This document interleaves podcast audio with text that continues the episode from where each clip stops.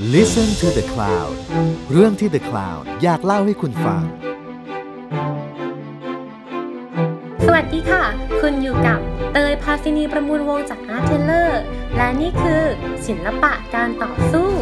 พอดแคสต์ที่จะมาเล่าให้ฟังถึงการต่อสู้ด้วยศิลปะ ของเหล่าศิลปินและนักสร้างสรรค์จากหลายยุคหลายสมัย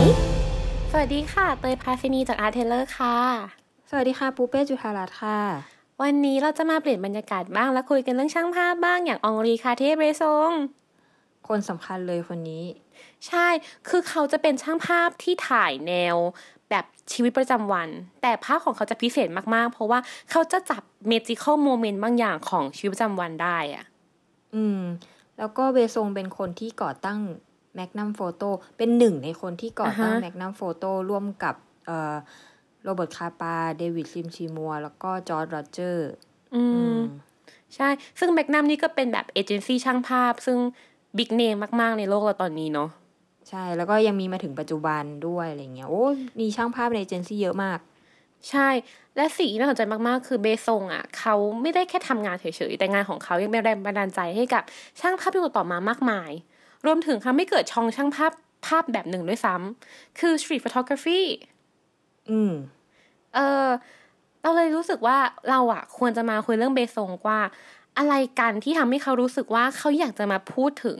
ชีวิตประจำวัน เรื่องราวแบบเล็ก ๆ น้อยๆในชีวิตประจำวัน ซึ่งก่อนหน้าเนี้คนอาจจะไม่ได้พูดถึงเยอะขนาดนี้ และอะไรกันที่เป็นแรงบันดาลใจให้เขาถ่ายมัน จนกลายมาเป็นเนี่ยแรงบันดาลใจจนแบบเป็นช่างภาพอย่างปัจจุบัน และวงการปัจจุบันได้ น่าสนใจมาก ใช่ อย่างแรกอาจจะมาคุยกันก่อนว่า street photography คืออะไร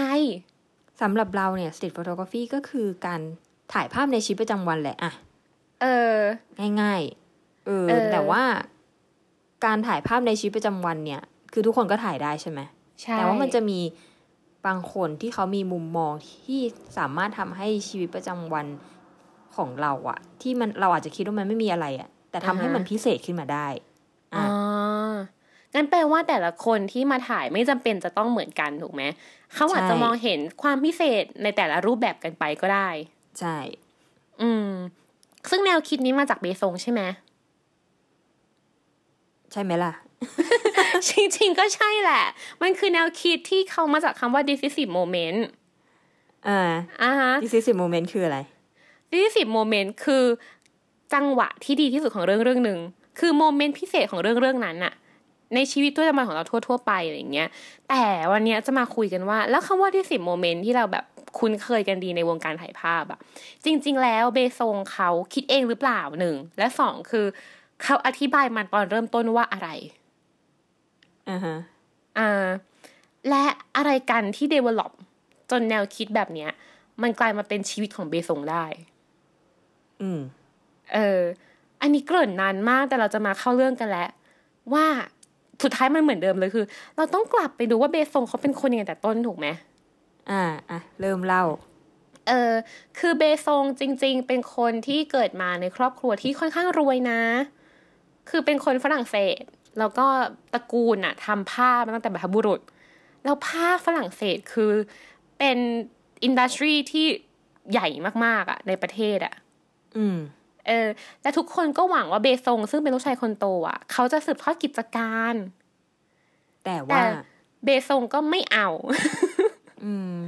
เออคือพูดยากมากเพราะเบซงจริง ๆ ถูกเลี้ยงมา แบบชอบอาร์ตนะ คือพ่อแม่พี่หรือลุงป้านาอาทุกคนน่ะ จะแบบเฮ้ย อ่านหนังสือกัน ฟังเพลงกันวาดรูปกัน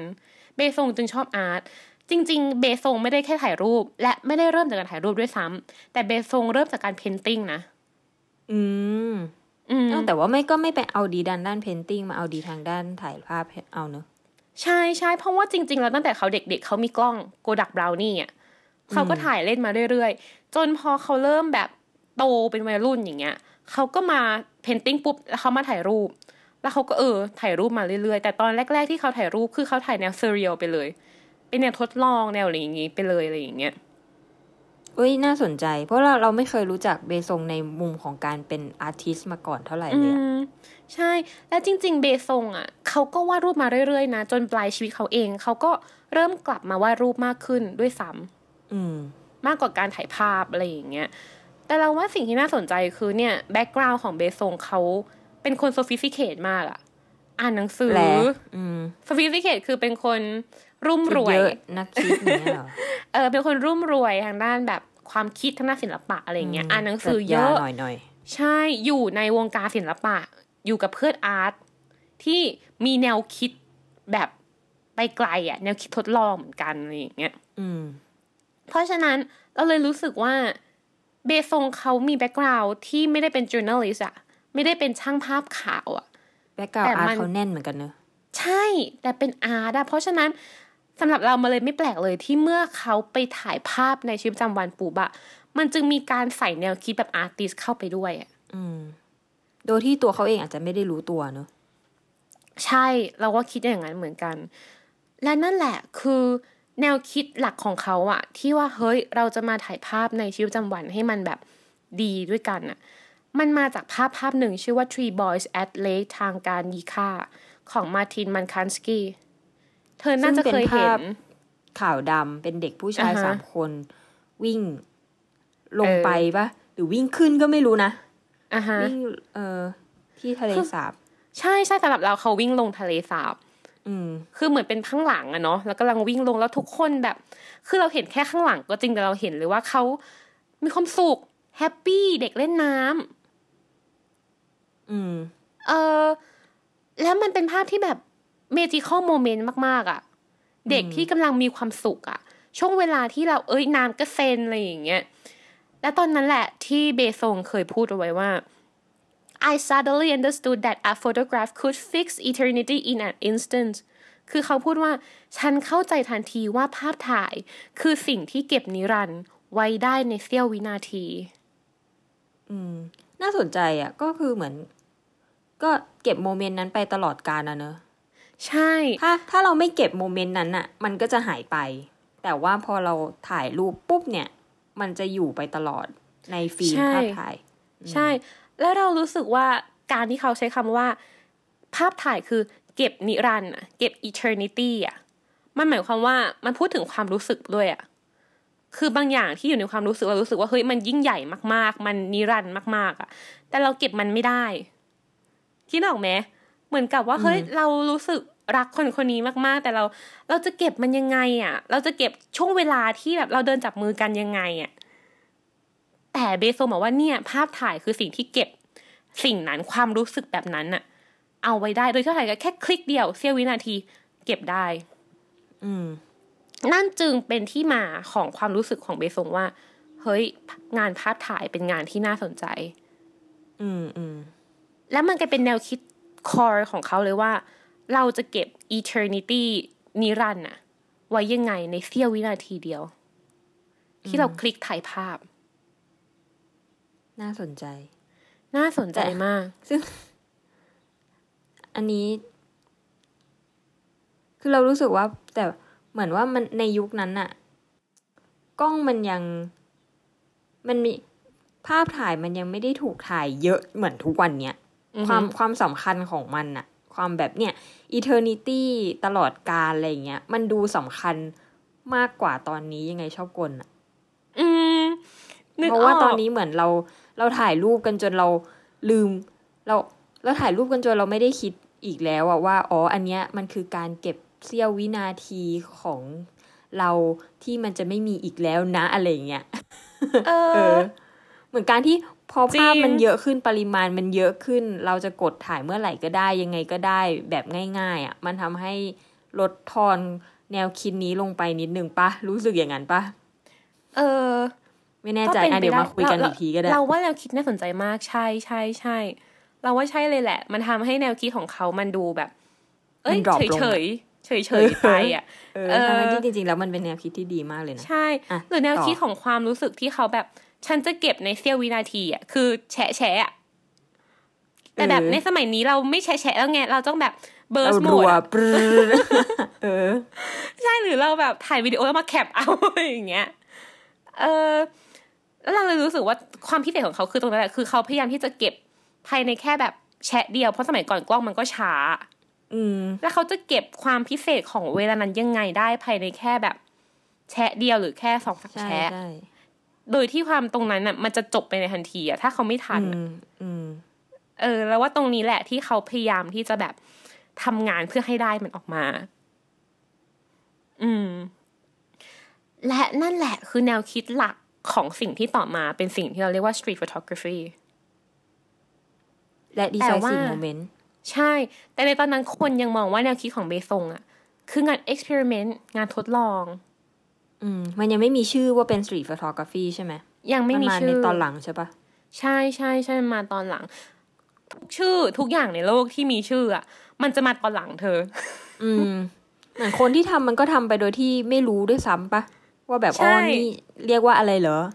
ใช่ แต่มันจะมาเมื่อมีคนทำสิ่งเนี้ย เยอะๆเข้า จนเออจนมันกลายเป็น movement หนึ่งจนมันก็เป็นมูฟเมนต์หนึ่งและจนคนดูนี่แหละ หรือหรือว่า art history art critique รู้สึกว่า เฮ้ย แนวคิดที่คล้ายๆกันอันเนี้ย เราจะเรียกมันว่าอะไรดีเพื่อให้ทุกคนอะคุยกันเข้าใจ ว่าเราพูดถึงสิ่งนี้อยู่ มันจึงกลายเป็นชื่อ เพราะฉะนั้นในตอนก็หแรยามกให้มันทีหลังอะเนอะใช่ เพราะฉะนั้นตอนแรกเบซงถ่ายมา มันไม่มีชื่อตอนทันทีหรอกอืม เออ นั่นแหละ จนต่อมาเขาก็ถ่ายอย่างนี้มาเรื่อยๆจนต่อมาเขามาเจอเดวิดซิมัวร์ใช่ไหมอืม กับโรเบิร์ตแล้วคาก็ปาระบบคาปา แล้วเขาก็เลยมามาตั้งแมกนัมกัน และนั่นแหละคือช่วงที่เขาเริ่มได้เงินจากการถ่ายภาพ คือก่อนหน้านี้อ่าเขาเพราะมันก็เป็นทำเองเจนซี่บ้ช่างภาพอะเนอะใช่ใช่ใช่ คือต้องให้เธอเล่า เพราะว่าแมกนัมเกิดขึ้นมายังไง ต้องให้ปูเป้เล่าว่า อ้าวแล้วอะไรกันเป็นสาเหตุที่ทำให้ช่างภาพเนี่ยมารวมกลุ่มกัน ก็ช่างภาพก็เหมือนถ่ายไปแล้วมันไม่รอดไงแล้วเออ เราจะมาทำยังไงกันดีให้เรารอดไปด้วยกันอะไรเงี้ยก็เลยจัดตั้งเอเจนซี่ช่างภาพที่รักษาผลประโยชน์ของตัวช่างภาพเอง อืม อืม นึกออกนะ ก็แบบจนๆนะเนาะสมัยก่อนเออคือมันถึงกับมีเรื่องเล่าว่า คือแมกนัมเอเจนซี่เนาะแล้วเหมือนกับคาปาเองค่อนข้างเป็นหัวหลักใหญ่ในในเอเจนซี่นี้ แล้วมันมีว่าเบซงอะเขารับงานแล้วไปถ่าย ถ่ายนู่นถ่ายนี่อะไรอย่างเงี้ยแล้วเงินยังไม่ได้มที่เราแม้แต่เบซงก็แบบเฮ้ยจำเป็นต้องใช้เงินมากเลยทำยังไงดีทำยังไงดี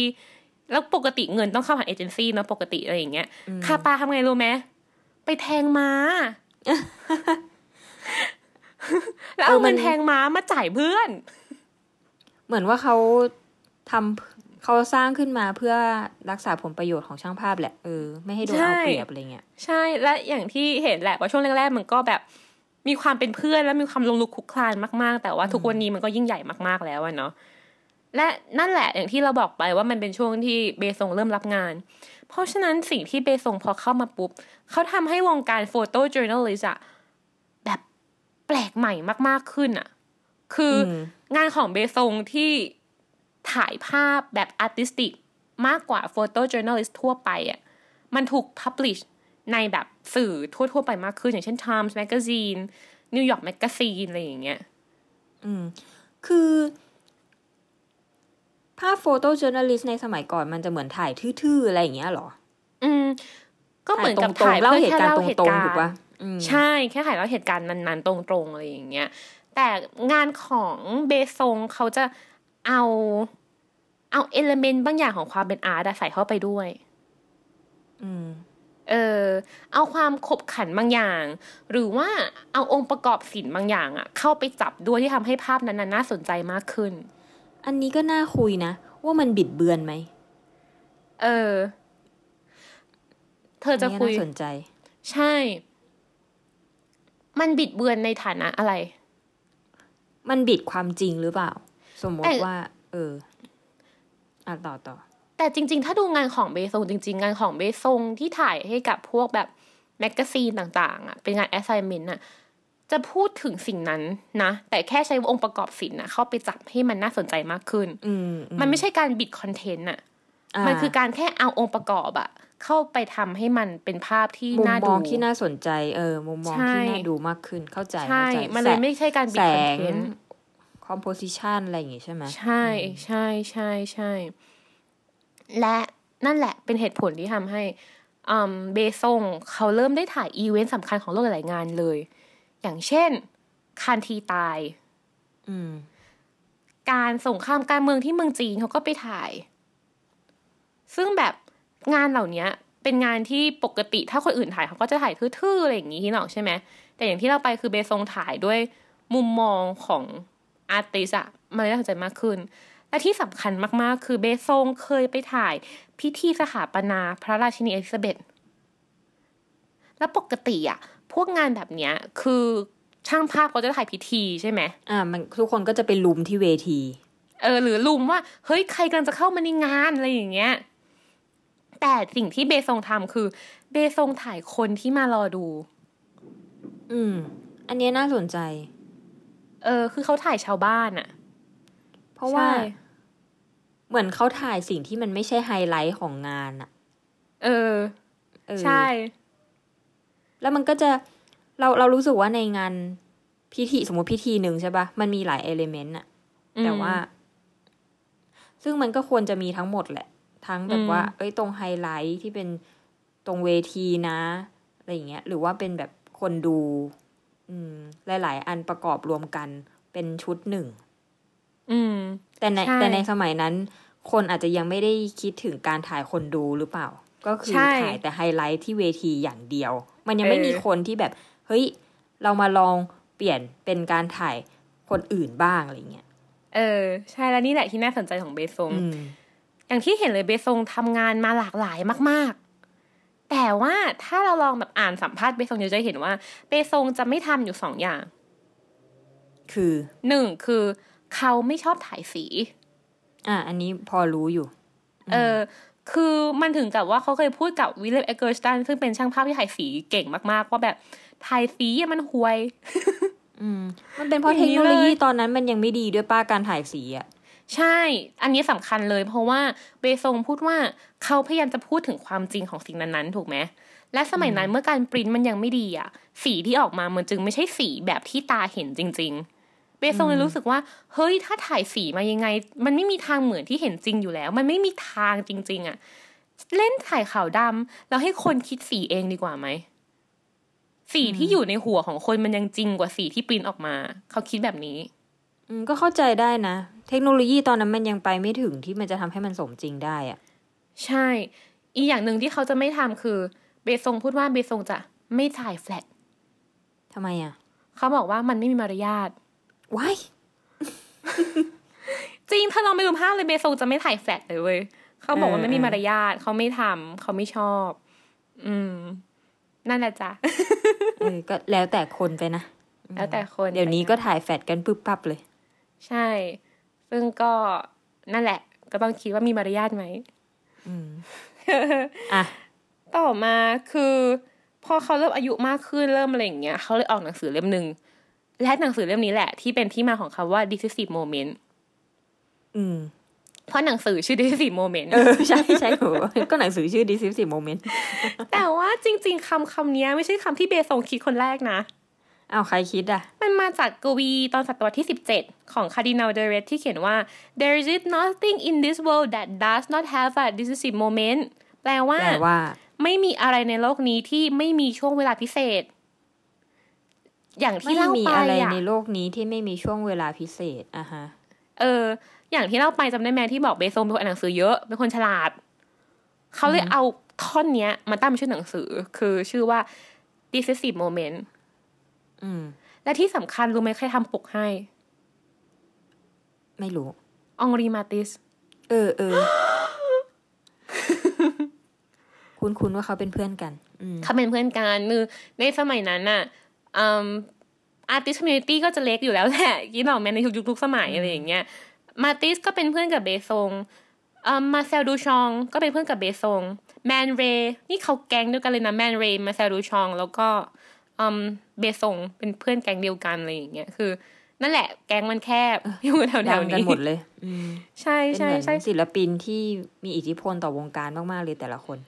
ใช่ใช่เขามีแนวคิดที่แบบล้ำสมัยเหมือนกันมั้งแล้วว่าเลยคุยกันถูกคออะเอออ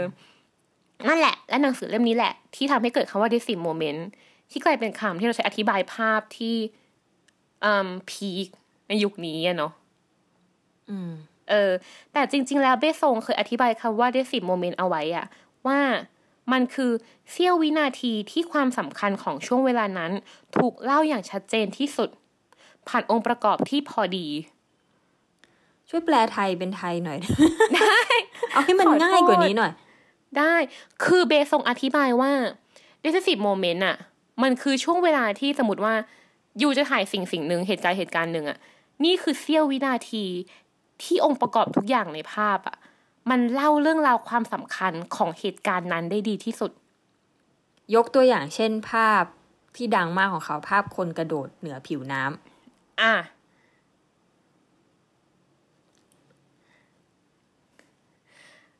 เหมือนกับว่าเราจะถ่ายคนที่กำลังจะกระโดดเหนือผิวน้ำถูกไหมอ่า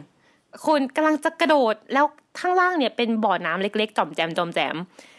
ช่วงเวลาที่ดีที่สุด ที่จะเล่าว่าคนคนเนี้ยกำลังกระโดดเหนือแอ่งน้ำคือช่วงเวลา decisive moment อ่าช่วงเวลาที่เขากระโดดดึงขึ้นมา แล้วเออจับมันภาพนั้นเอาไว้ได้ ก่อนที่เขาจะลงน้ำหรือ หรือเท้าแตะผิวน้ำเออใช่ไหมใช่ แต่อย่างนี้น่าสนใจมากเพราะว่า แปลว่า decisive moment ของแต่ละคนจะไม่เหมือนกัน อืม คือเบซงก็ไม่ได้พูดว่า เฮ้ย decisive moment คือมันต้องถาเป็นสามเหลี่ยมนะ ต้องอยู่เหนือน้ำพอดีนะ เขาแค่พูดว่า มันคือช่วงเวลาที่เล่าถึงเหตุการณ์นั้นได้ดีที่สุด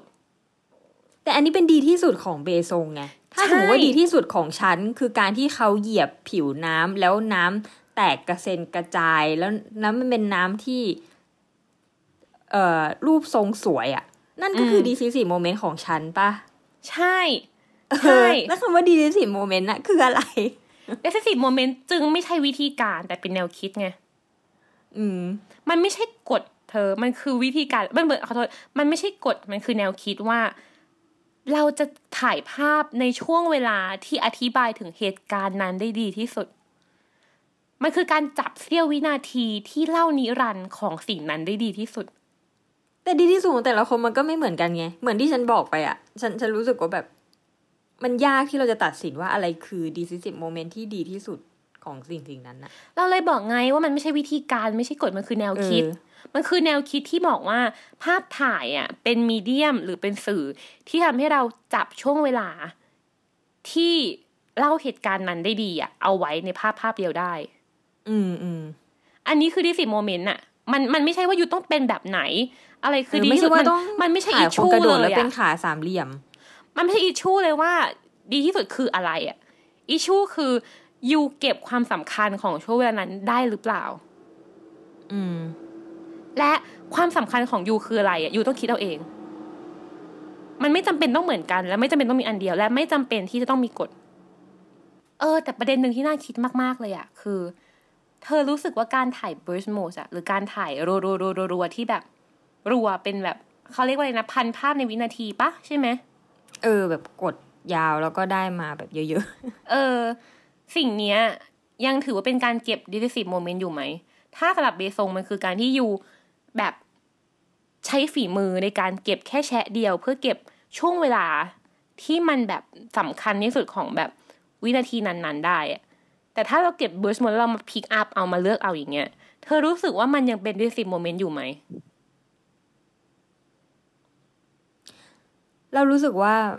มันยังเป็น decisive moment อยู่แต่ความพิเศษของมันน่ะน้อยลง อืมอ๋อคือ เหมือน เหมือนที่เมื่อกี้คุยกันไปอะก่อนหน้าเนี้ยว่า เขาบอกว่าแนวคิดสำคัญคือการจับ eternity จับอือฮึแบบว่าอุ้ยช่วงเวลาที่เป็นนิรันดร์แล้วมันก็แบบว่าพิเศษมาก ๆ เลย เพราะว่าเราจับภาพนั้นได้อะไรเงี้ย แต่อย่างที่แล้วว่ามันก็เชื่อมโยงกันอะการที่เรากดรัวๆรัวๆรัวๆมันเหมือนมันทำให้เรารู้สึกว่ามัน ความได้รูปนั้นมามันพิเศษน้อยลงอะสำหรับอืมเรานะเข้าใจนะ เข้าใจได้ เหมือนกับว่าสมัยก่อนโอเคมันคือมัฝีนเป็นมือการจเก็บริงๆอะอืม มันเป็นการเก็บโมเมนต์อยู่แหละ ใช่ แต่ว่ามันเป็นการเก็บโมเมนต์พันภาพอะไรอย่างเงี้ยแล้วก็ค่อยมาเลือกเอาว่าอ๋อรูปไหนดีที่สุด เออ อืมนึกออกใช่ฉันเข้าใจฉันเข้าใจฉันเข้าใจเลย ฉันก็รู้สึกว่าเห็นด้วยที่ เอ่อความพิเศษมันลดลงจริง ๆ อืม แต่ก็ไม่ได้หมายความว่า แนวคิดนี้มันจะหายไปนะแล้วว่ามันยังอยู่แล้วมันยังเป็นรากฐานของสิ่งนี้อยู่เสมอแต่แค่ว่า เราว่ามันเป็นแนวโอคอาจคิดจะไม่ที่ได้ดีใช้วิธีใช่นี้ไปแล้ว อืม อืม มันเป็นแนวคิดที่ดีแต่ว่าเทคโนโลยีการถ่ายภาพที่มันพัฒนาขึ้นไปเรื่อยๆ มาก ๆอะ มันอาจจะทำให้เมพอปจิกริมาณของสิ่งเออเมนี้จิกของสิ่งนี้มันลดลงหน่อยอะไรเงี้ย ฉันเออรู้สึกอย่างนั้นนะ เข้าใจ และนั่นแหละเราเลยรู้สึกว่าเบซงเองอะ่ะ เขาเลยไม่ได้เป็นแค่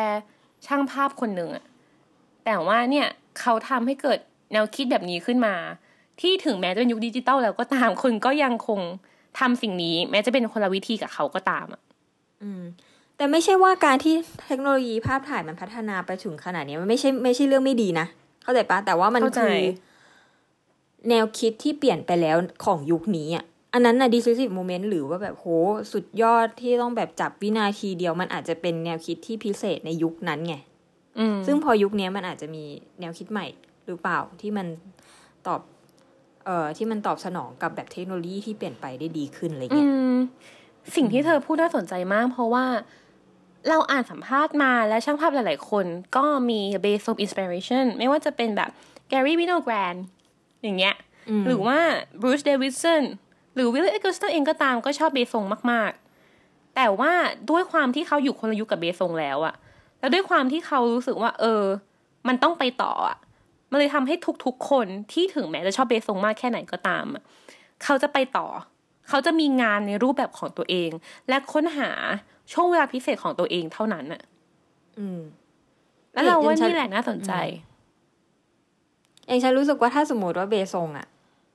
บอก Eggleston ว่า Eggleston มึงถ่ายสีทำไมอะเลิกถ่ายสีเถอะแล้ว Eggleston ก็เลิกถ่ายสีอะ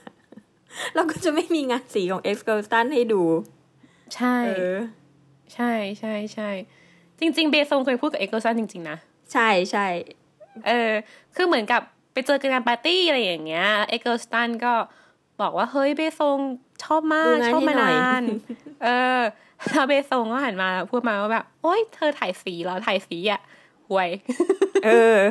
แล้ว Eggleston เออก็คงแบบว่าโอ้โอ้เจ็บปวดใจเจ็บช้ำใจ I don't care อะไรอย่างเงี้ย Eggleston ตอนนั้นก็เริ่มดังแล้วก็เลยแบบอ๋อ don't care จ้าไปจีบสาว เออเขาเขาให้สัมภาษณ์ว่าอย่างนั้นนะ เออ ต้องเล่าก่อน Eggleston เป็นช่างภาพถ่ายภาพสี ที่เขาถือว่าเป็นอืม color photography pioneer คือเป็นแบบจุดเริ่มต้นของการถ่ายภาพสีเชิงศิลปะเลย ซึ่งในอนาคตเราจะมาเล่าให้ฟังกันว่า เขา peak ยังไงบ้าง อืมอืมก็เป็นเนอีอะกคนที่น่าสนใจที่จะพูดถึงใช่หรือทุกคนที่เราพูดมาเนี่ย Garry Winogrand ก็ peak มากหรือโอ้บูช Gary เดวิดสันก็ดีเองก็ชอบ peak มาก อืม เออ ฉันแม้แต่ทุกคน peak ในของตัวเอง เพราะฉะนั้นเราเลยรู้สึกว่าสิ่งเนี้ยน่าสนใจมากๆ คือ การที่ you ไปต่ออะ you มี role model แต่ you ไปต่อจาก role model ของตัวเอง เพื่อค้นหาหนทางไปใหม่เรื่อยๆอะอืมคือสุดท้ายมันก็เหมือนการที่เราหา voice ของตัวเองหาเสียงของตัวเองแหละ คือถ้าเราจะไปแบบต่อให้เราชอบงานเขาอะแต่ว่าเราก๊อปปี้เขาอะยังไงอะเราก็จะไม่มีทางเท่าเขา อืมเออ เรารู้สึกอย่างนั้นนะ สุดท้ายอืมก็ต้องหาแนวทางของตัวเองขึ้นใช่มาแล้วแล้วเลยรู้สึกว่านี่แหละ คือ การที่ทำให้วงการพัฒนาไปอย่างแท้จริงนะ คืออโอเคยูชอบสิ่งนี้ได้ แต่ว่าการไปต่อข้างหน้าเรื่อยๆ นี่แหละ คือทำให้วงการไปข้างหน้าจริง ๆ สุดท้ายเราจะบอกว่าสิ่งที่เบซงให้ไว้กับวงการจริง ๆ มันจึงไม่ใช่แค่ดิสิบโมเมนต์น่ะ แต่มันคือแรงบันดาลใจ แล้วมันก็คือเนี่ยช่างภาพหลาย ๆ คนที่ไปต่อจากเบซง แนวคิดต่างๆ ที่ไปต่อจากเบซง เพราะฉะนั้นเราเลยรู้สึกว่าสิ่งที่เบซงทำและสำคัญมากๆ คือการที่ทำให้เราหันมามอง และหันมาเห็นช่วงเวลา magical moment เล็กๆ ในชีวิตประจำวันของเราได้อะแต่วิธีการในการเล่าหรือเลนส์ในการมองของแต่ละคน เราว่ามันเป็นเรื่องของแต่ละคนเองแหละ ที่จะค้นหาของตัวเอง อืม สรุปได้ดีเลยรู้สึกว่านี่แหละ คือศิลปะการต่อสู้คือ โอเค Bresson สู้เพื่อที่จะพูดถึง magical moment แต่อย่างพวกเราเองที่เป็นแบบartist หรือว่าเป็นอย่างเราเป็นคนดูงาน เราก็ต้องต่อสู้เพื่อจะหนีออกมาจาก role model ของตัวเองเช่นกันและนี่คือศิลปะการต่อสู้ในตอนนี้